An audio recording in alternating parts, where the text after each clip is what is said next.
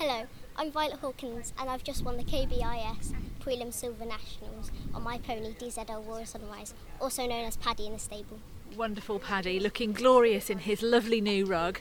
Tell me about your experience today. Talk me through your test. So his test was really nice. It was quite an early start and his arena walk was 6.30 in the morning and he was a bit spicy in that. But in his actual test he was so nice. He was really nice and forward, all, all, all off my leg. He was amazing. Yeah.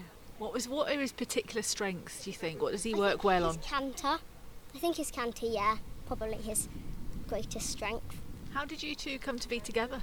So we, I have another pony, and we wanted, he, we wanted one that I that could do all the fancy tricks that I could learn and teach my other pony.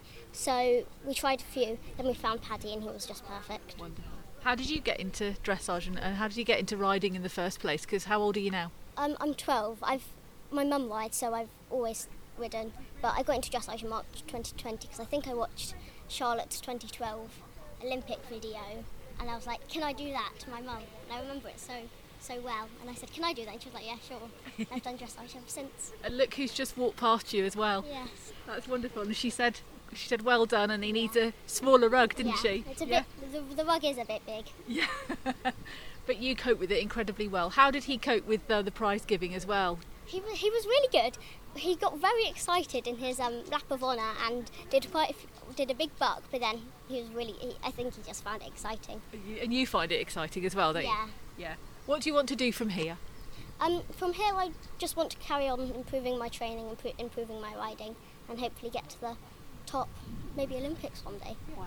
Well, one to watch certainly. What's um what's so special? Highlight for me what's so special about being here at this show and, and dressage as a as a sport as well. So it's so special because dressage is something that's for everyone. If you want anything, basically anything you can do, there's a level for you from intro to Grand Prix.